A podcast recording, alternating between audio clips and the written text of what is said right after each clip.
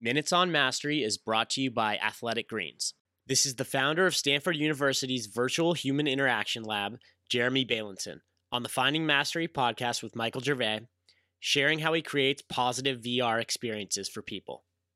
Let's go to imagery for a minute. Close yeah. your eyes and you imagine something that's taking place. And it's that thing that can get your heart rate to pump within just a couple seconds. Right. Right? Okay. So that for me is a visceral experience of training mm-hmm. one's brain, mind, emotional center, and body. Yep. Right? Because when we do that mental imagery, we're actually, we think at least, that we're going to actually gro- grease a groove.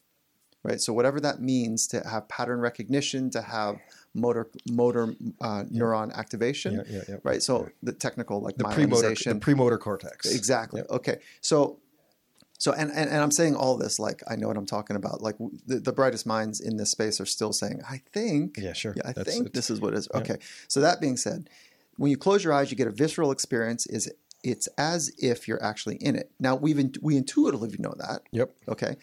And now you've created a technology that you can manipulate what's actually what somebody is actually seeing and experiencing.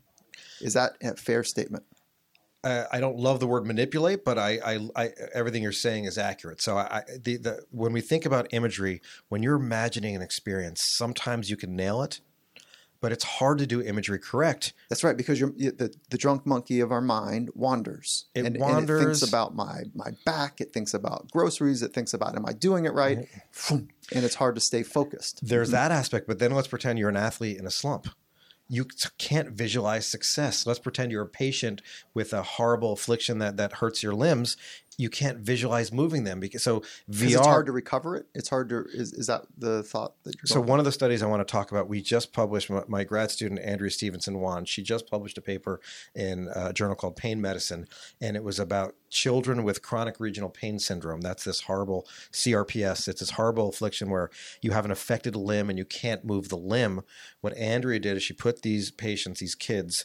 Uh, so the way to treat this. Uh, treat as the wrong. The way to try to alleviate the pain is you force them to move the affected limb. So it's nature's catch twenty two. You're in pain, but the way to reduce the pain is by putting yourself in more pain to move the limb.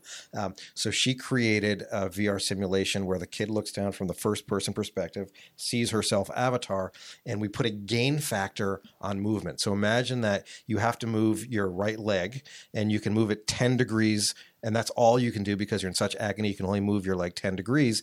In VR, we move it 20 degrees. So we give you an exaggerated sense of what Albert Bandura would call self efficacy, the belief that you can do it. Okay, but she's not actually the the physical leg is not moving at all. It depends on how bad the kids have it. So some kids can't move their legs at all, and the way we solve that is we swap arms and legs.